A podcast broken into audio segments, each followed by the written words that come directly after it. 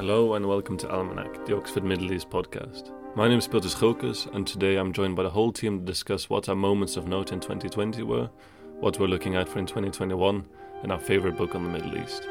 This episode was recorded in late November and was meant to be published before New Year's, but it unfortunately got quite delayed. However, everything we say does remain relevant.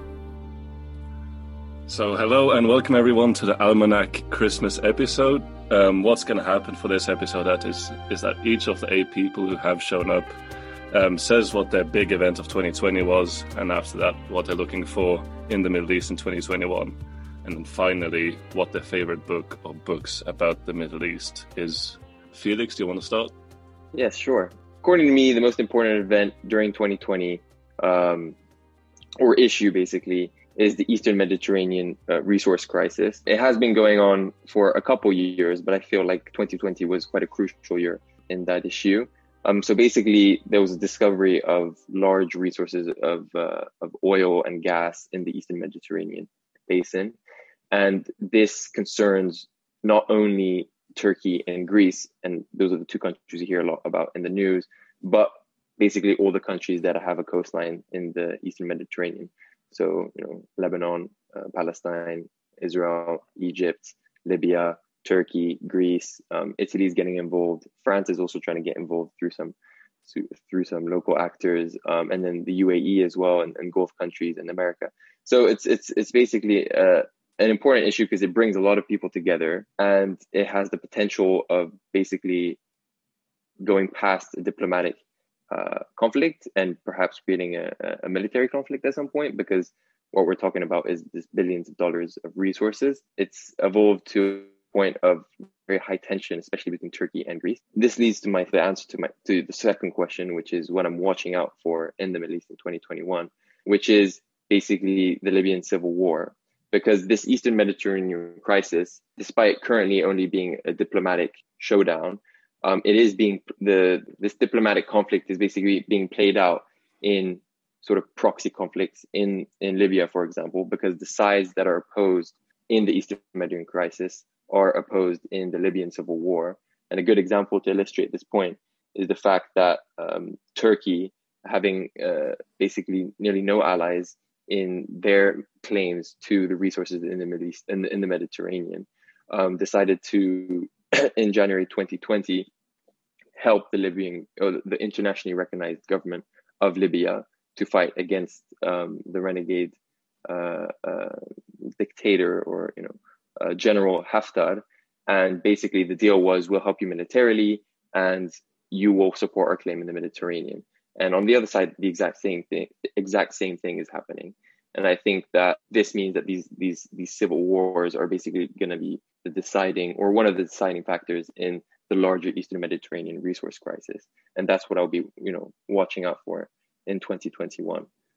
Um, and uh, finally, my favorite book about the Middle East would be uh, Karen Armstrong's Muhammad, a biography of the Prophet. Um, so it may not be a, a, very current book because this is more about, you know, uh, early Islamic history. Um, it was published in 2006 by a former Roman Catholic religious sister who worked in a rabbinical school uh, teaching comparative comparative religion, and um, I basically find it a, a, very interesting book because not only does it talk about and teaches you a lot about um, Islam, um, but it also teaches a lot about the Middle East in general and on the West's like historical and current view on and relationship with the region and the rest of the non-Western world. Um, it deconstructs many myths and stereotypes surrounding the life of the Prophet and Islam uh, that we hold in the West. Um, and it gives you a good grounding in pre-Islamic and early Islamic history, but also, you know, really helps you uh, like understand where a lot of the current issues uh, stem from, or what are they, what are they, what they are, uh, you know, ideologically based on. Um, and Is it uh, a thick book because it sounds quite thick.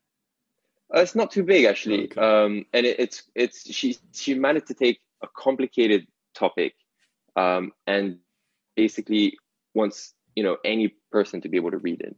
Um, you don't need any grounding in in Middle Eastern or you know Islamic history or theology. Um, and be, her mission behind it, and her life mission in general, is to try and create interfaith dialogue. And tries to insist on you know the interdependence between the West and the Middle East and the Arab and Islamic world in general, and the importance of compassion between countries, religions, and individuals. And she really wants to work against those like false, deeply rooted and, ancient Western conceptions of the Middle East, of the Arabs, and of Islam, which have and continue to participate in, you know, the rise of xenophobia today, or the discriminating domestic policies that we have within our own countries in the West, or the detrimental foreign policies and and uh, unfair targeting that, that the West may, you know, do uh, in the Middle East. Um, well, I'm going to stop you there because else it's going to take too long. I'm sorry. no okay, next one, uh, Michael. The event that I would say was very important this year is one that just happened recently the assassination of Iran's top nuclear scientist Mohsen Fakhrizadeh. It, it shows a lot of issues at play, not just this year, but going forward. One of them is this problem of discourse that we have in the West. In newspapers uh, that covered the event, a lot of them described him as the top nuclear scientist that helped Iran's nuclear weapons program. And so, again, scholars have repeatedly criticized this, this portrayal of Iran's nuclear program as necessarily being a nuclear weapons program, um, especially as there's been a shift pre 2003 and post 2003 in its nuclear program. So there's this dialectic issue at play here.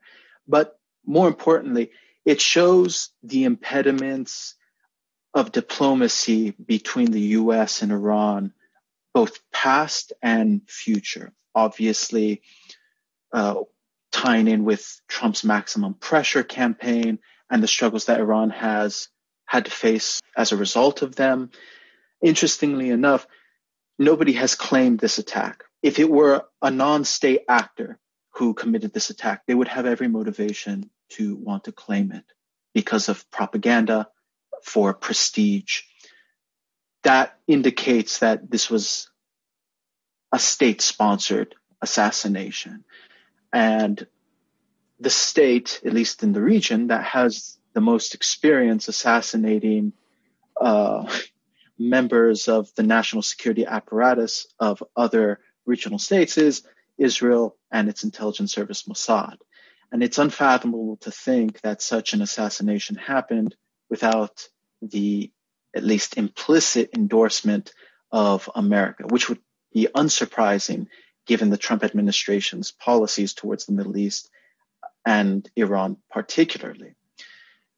This event is also important because it shows that there are a lot of actors that are still committed to preventing diplomacy and normalization between Iran and the US. And this ties to the events that I'm looking forward to in 2021, which are how does the Biden administration approach Iran and negotiations over re-entering the JCPOA, particularly because there's a lot of uncertainty about the strategy that the Biden administration will take.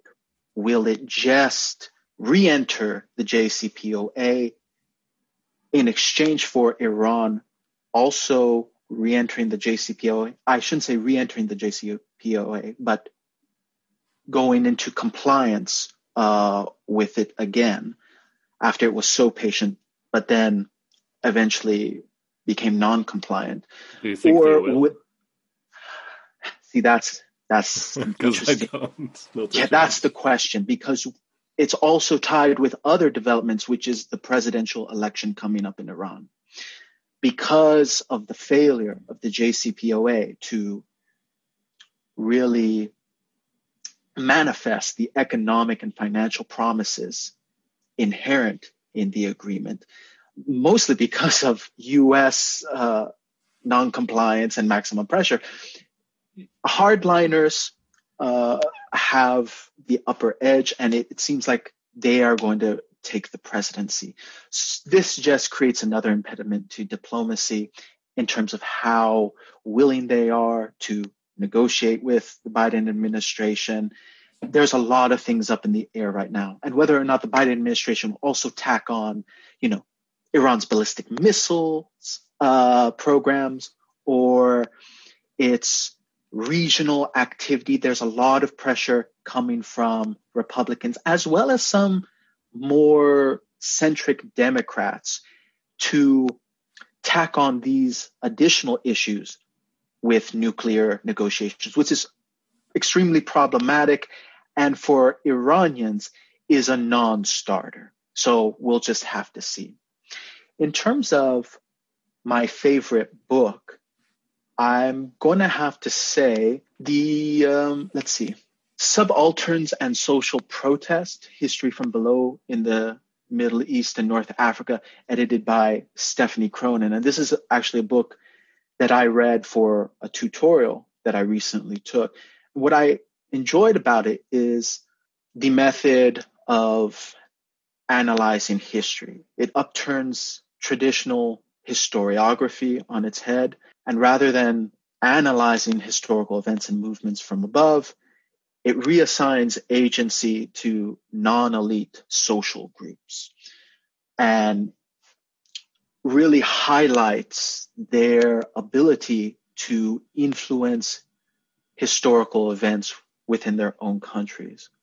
One chapter talks about the role of women in Iran's constitutional movement.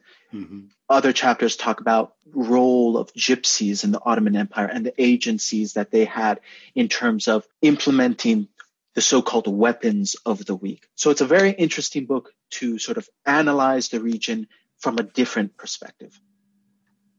Cool. Freddie, you're next.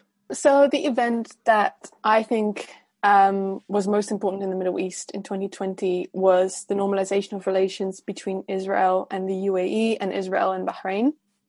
And then just a few days ago, um, we then have the secret talks in Neom between Saudi Arabia and Israel, which are like partially confirmed. And so that is that is a situation that's still unfolding. And so what I'm, I mean, what I'm really uh, watching out for for 2021 is therefore how the normalization um, of relations between Israel and Arab states will continue, and especially what role Biden will have in this. Will Biden push for more? Because obviously the US has been a key player in in the, these normalizations. Will there be a slight reversal of relations? Is 2021 going to see the normalization of relations between Saudi and Israel, who of course have had relations since the 90s, but you know, um, will it become official? So um, I I wish I had any answers, but I just have a lot of questions actually uh, on this topic, and so um, yeah, that's what I'll be uh, watching closely in 2021. And then my favorite book about the Middle East uh, was actually published uh, in 1988, and it's Colonizing Egypt by Timothy Mitchell. Um, and he, um, it's some people love it, some people hate it. People seem to have very strong opinions about it, no matter what. But I'm someone who absolutely loved this book. It's one of those books where re- where you read it and you think, "Damn, I wish I came up with this." It, I think it's genius. Um, so Mitchell combines sort of deconstructive theory with history and politics um, of the colonies, the history of colonization of Egypt, and I think that this book is valuable for historians, anthropologists, politics students, linguists, and literally anyone interested in the Middle East. I can't do the book justice in just a few minutes because it's so complex and it takes linguistics, architecture, literature, pedagogy, urban planning, politics, and anthropology and art to sort of illustrate the sinister ways in which colonization transformed Egypt and the Egyptians itself. And while it was published in 1988, I think, you know, I read it for the first time last year, I think, uh, and I just, it could have been published, you know, last year.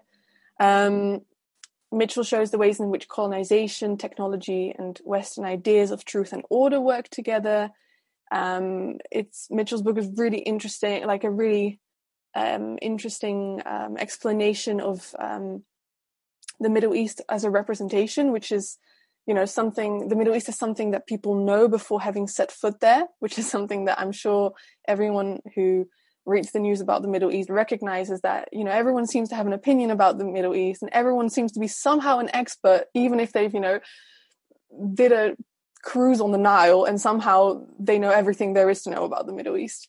Also, he explores the idea of of the of that people represent the Middle East as a chaotic place, something that needs intervention to be ordered. This is also, I think, um, a very persistent uh, Orientalist trope that I see in the news, in literature, TV series. The idea that the, that the Middle East is this really chaotic, mysterious place that we cannot understand, but we need to help them, you know, um, order and and and um, create a, a system. I also think that this book is really important for anyone interested in decolonizing the curriculum, which is a movement that we've seen in, in a number of universities, including Oxford, but also UCL and, and a couple of others. And because Mitchell discusses um, the colonization of the mind after colonization, colon, colonizing the body. Um, and then lastly, um, what what I found super interesting is that he explains how education moved from something that was personalized and organic, which was the traditional form of education in the Middle East, to something um, that was separate from life, something institutionalized and structured, and um, therefore like colonizing Egypt. Led me to read another, a lot of other books about um, oculocentrism, which is the privileging of vision over the other senses, and um, the way that uh, colon- colonization changed teaching uh, in the Middle East. And I don't know, I just think that this book is a gateway to so many interesting issues in the Middle East. And so I think that, yeah, I'll, I'll stop my rant there, but I think that everyone should read it, therefore. Yeah. I think that was by far the most enthusiastic book review we're gonna have I am, today. I don't understand. Like the teacher who actually recommended it to me, uh, Walter Armbrust, he said that he really disliked it. Um, but he was like, ah, it's important, you've got to read it. And I came back to the tutorial saying, like, how do you not enjoy this? This was the best book I've I've I've read in ages.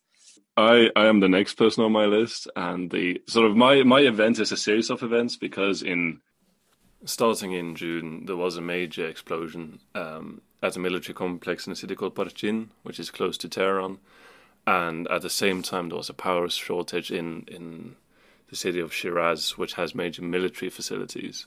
And then in July, there were a series of explosions, uh, five in total, I think, which all targeted either nuclear facilities, suspected nuclear facilities, or military complexes.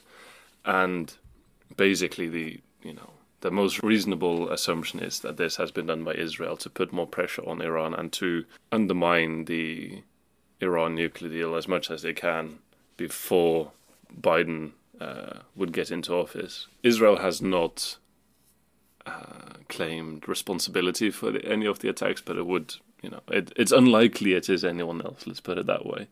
And similarly, in, in August, there was also that high-ranking Al Qaeda member who was killed in Iran, presumably by an Israeli or Israeli-supported hit squad.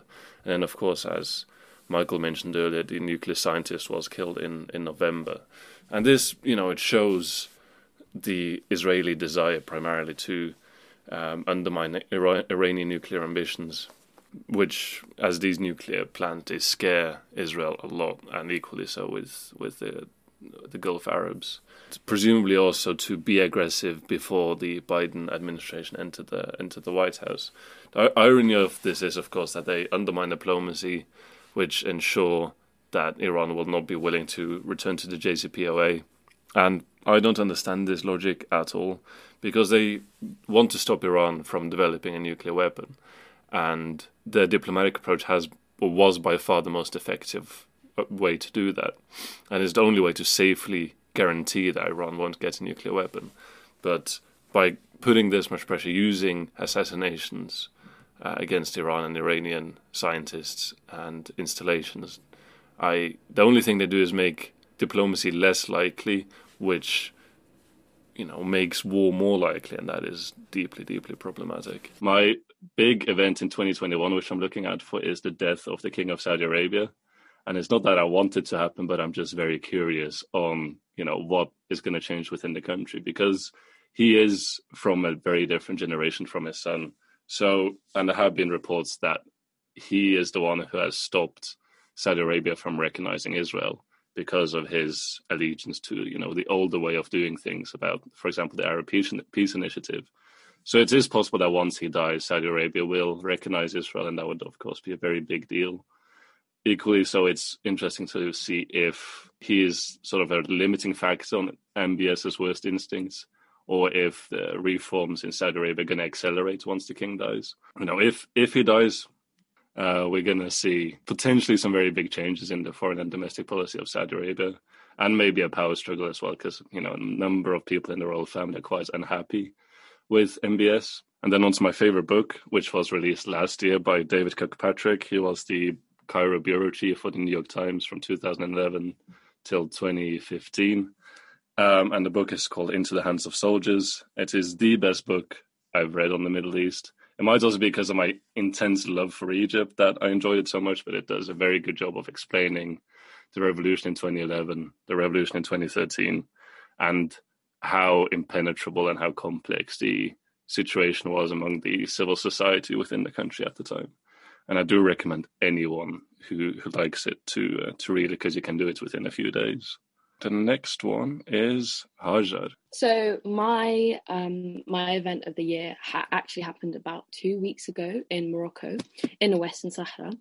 Um, so Morocco launched uh, formally a military operation in the Western Sahara that is represented by the Polisario Front, a Western Sahara movement. Um, and this was apparently due to peaceful protests at the border. Um, so this is peaceful uh, Western Saharan protesters who are protesting for their independence.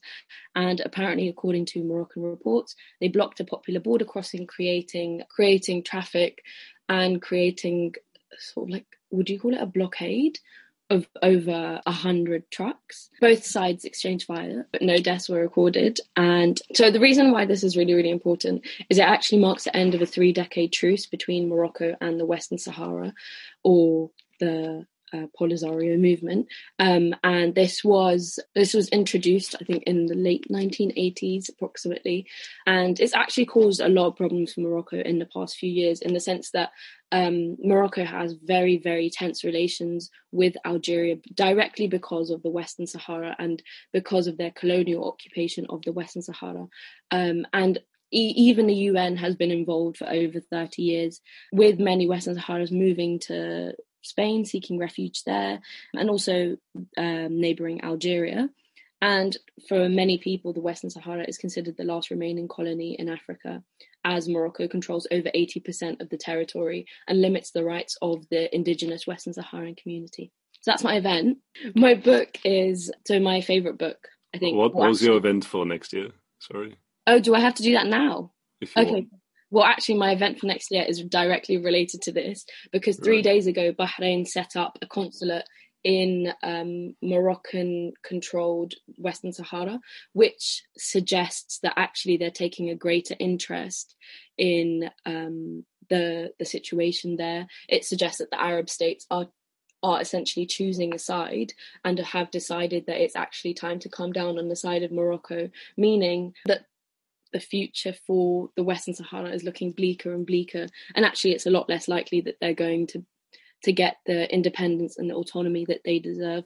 But I think it, as the events have occurred so recently, I think it'll be really interesting to see how they escalate and to see how foreign bodies step in, because actually quite a, a few foreign bodies have direct interest in the Western Sahara. And my favorite book, or I think a book that basically anyone with an interest in gender in the Middle East should read is Sex in the Citadel by Shereen El She's a British Egyptian journalist and immunologist, actually.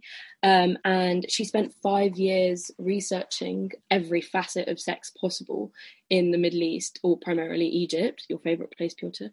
And she spent time sort of like discussing sexual attitudes, discussing the transforming face of marriage, the increased pressure on young men to get married at a certain age despite the sort of shit economy that's in place.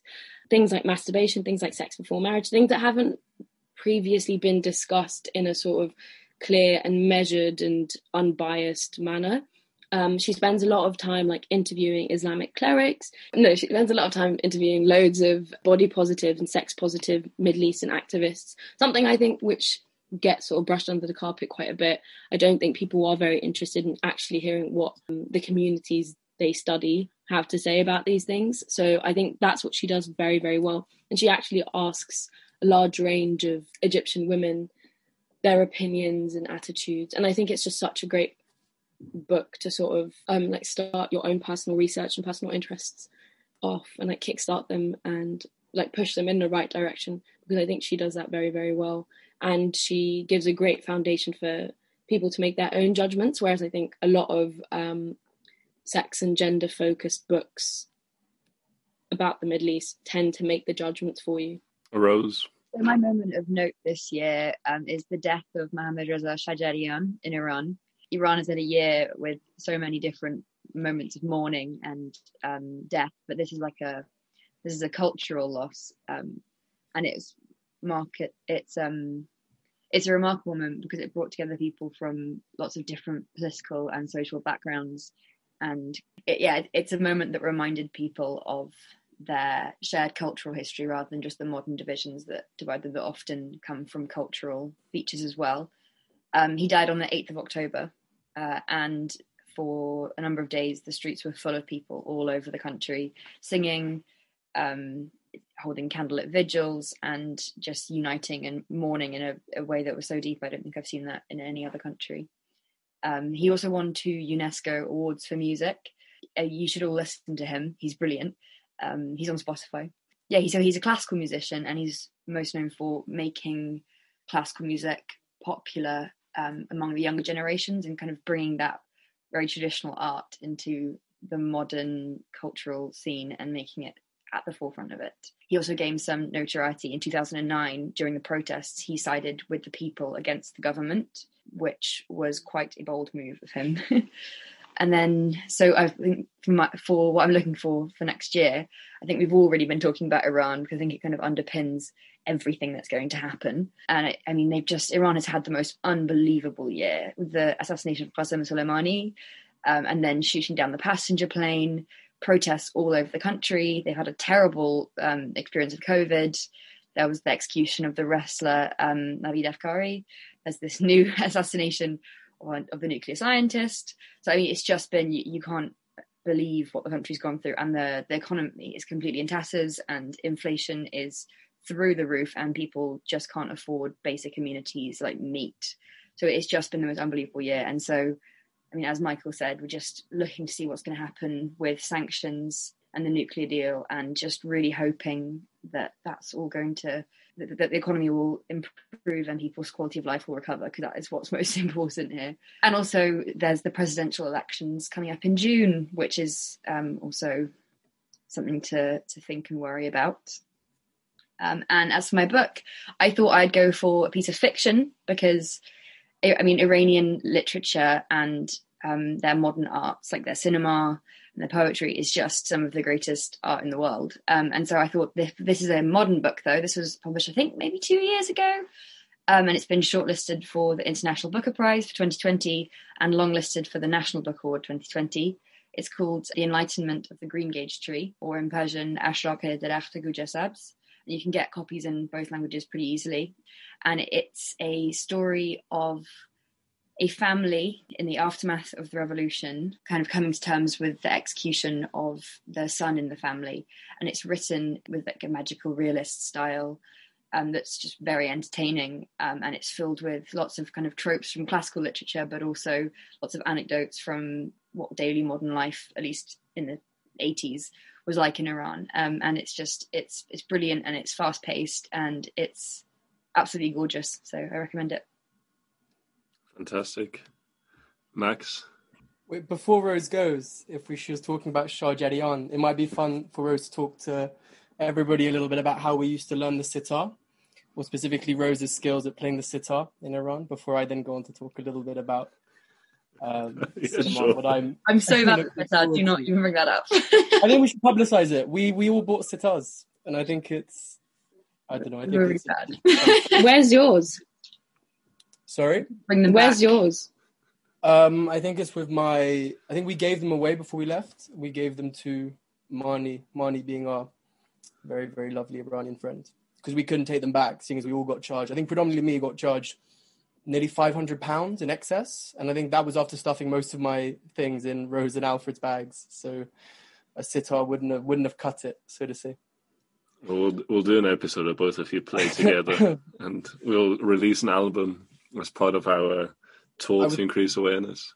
I was told that I categorically have no talent at calligraphy and the sitar. So um, Rose, on the other hand, was told that she was talented at both. But uh, that's really generous of you, Max. Genius.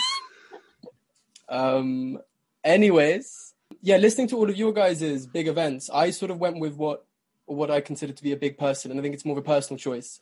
Rose briefly mentioned Iranian cinema, and uh, I just thought I'd take that first point as an opportunity to promote some of the cinema of a very famous Iranian, contemporary Iranian director called Ebrahim Hatamikia, who's not particularly well known in the West just because his films are so Iran centric, but also just they're much more tailored for a um, Iranian audience. But I would recommend them to anybody interested in learning a little bit more about Iran, especially in the aftermath of the revolution and looking toward looking at say watching some films about how the Iran-Iraq War specifically was represented. This director, Hatamikia, he's still producing films. I think he produced one film called Bodyguard, which is more of a sort of Iranian Mission Impossible, from what I could tell. But he's also produced some unbelievably thought-provoking films, such as The Scent of Yusuf's Coat, and another one called Karkheh ta, Rhine, so from Karkheh to the Rhine, which just looks at the lives of Iran-Iraq war veterans and their PTSD, even if even if it wouldn't have been categorized in such a way. And uh, I just think that his films, and I've been making my way through so many of his recently, um, and I'm hoping to maybe write a part of my thesis on his cinema. So it's been a big personal event, I guess, in light of being stuck at home with nothing but my laptop for quite a while. Um, a bit like everybody else, uh, I'm looking. I wouldn't say I'm looking forward to it. I'm watching out definitely for the outcome of the uh, Iranian uh, presidential elections, uh, even in light of Biden being elected, um, and I think Trump has accepted this. Uh, I'm not particularly hopeful in that.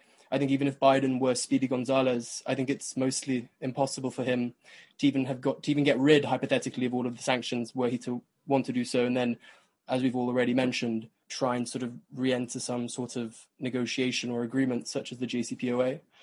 That being said, there's always some sort of reason to be hopeful, even if, well, I think it is looking particularly likely that the hardliners will be elected, um, or a hardliner will be elected. But that being said, that is what I'm definitely uh, looking, uh, watching out for in the next year. I wouldn't necessarily say it's my favorite book, but it's a book that I've particularly enjoyed recently, probably in some part due to how difficult it was to read and reading it in Persian. And it's uh, by Jalal Al-e Ahmad. There is an English translation out there for people who'd be interested in reading it. But uh, so Jalal Al-e Ahmad is Iran's most prolific 20th century uh, fiction and non-fiction writers, and this particular work, which would translate very literally as West struckness, often translated as a Westoxification and, or I think Occidentalism as well, essentially maps out in a particularly creative way. I'd almost describe him as a sort of particularly acutely sensitive historian type figure, but it uh, essentially looks at the ways in which the West, in all of its in all of its facets, has uh, has contributed to Iranian to an Iranian loss of cultural identity because of their adoption and imitation of a lot of Western models, be it in education, the arts, and political and economic institutions. But I guess you can read lots of books like that, and you could probably pick up most books about contemporary uh, Iranian politics to look at the ways in which the West have intervened and usually to no benefit. Uh, but I guess what really struck me, what was so start like so so striking and amazing about this book was just the way in which he wrote it and his strong sense of voice and the ways in which especially in the first opening chapters when he maps out this disease which he quite literally calls a disease he outlines it in the sort of similar way that a doctor would diagnose a particular disease and he undergo he traveled so widely in iran and he interviewed so many different people and he talks i think just so honestly and sensitively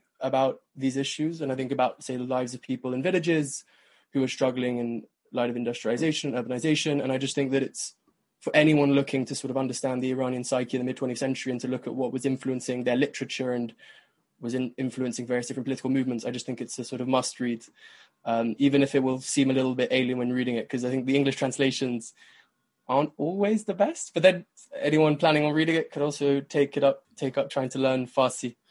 Okay, Helena, are you ready?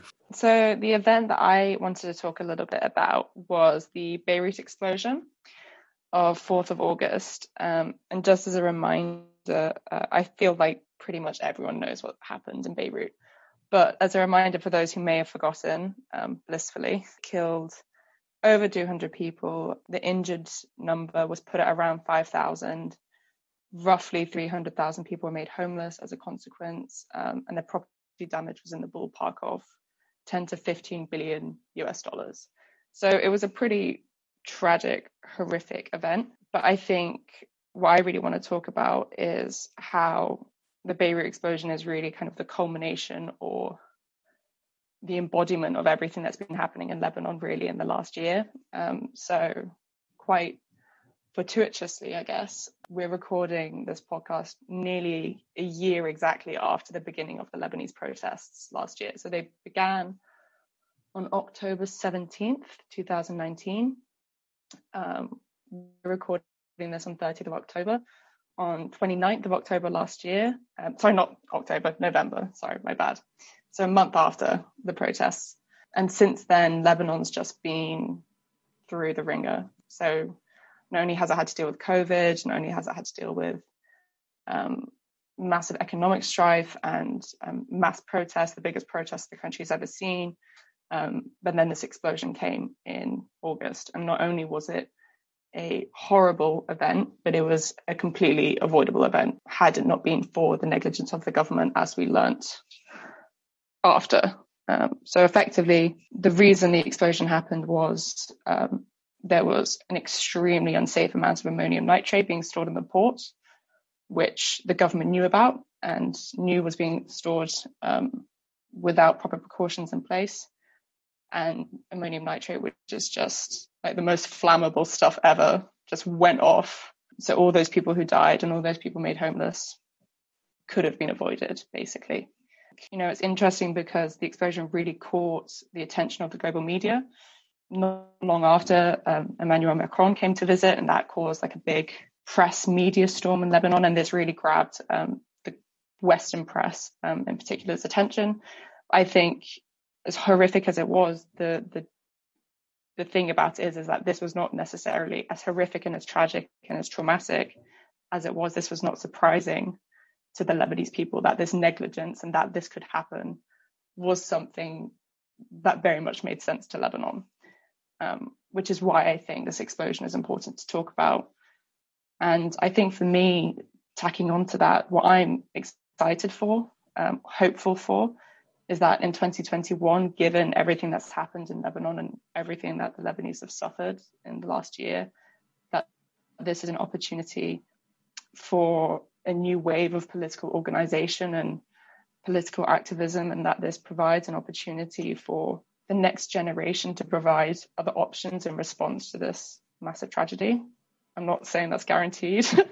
I think it's anything um, but guaranteed, but um, that's what I'm hopeful for in 2021.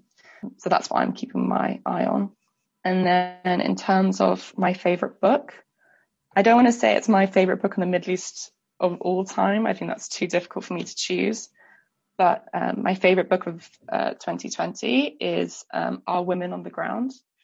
It's an anthology of essays, all written by um, Arab female journalists, edited by Zahra Hankir.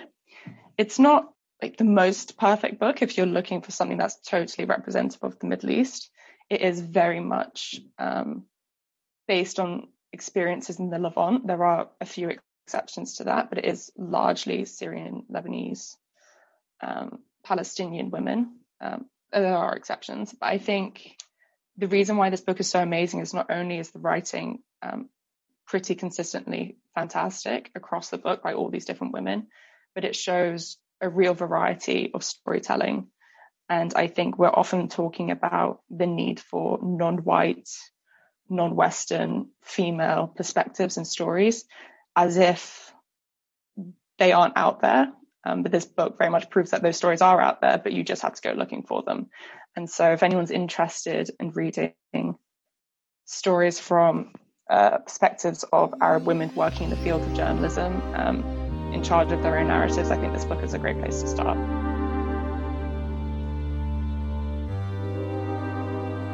Thank you for listening to this episode of Almanac, the Oxford Middle East podcast. Join us next time when we examine the reasons behind Lebanon's ongoing political and economic crisis. Almanac is a student run initiative at the Middle East Centre in the University of Oxford. The opinions expressed in the podcast do not in any way represent the official opinions of the University or of the Middle East Centre. It is edited and hosted by myself, Piotr Schokas, with the invaluable aid of Lily Sullivan, Felix Walker, Michael Mimari, Hajar Maddah, Max Randall, Frederica Brockhoven, Rose Johnson, Helena Murphy.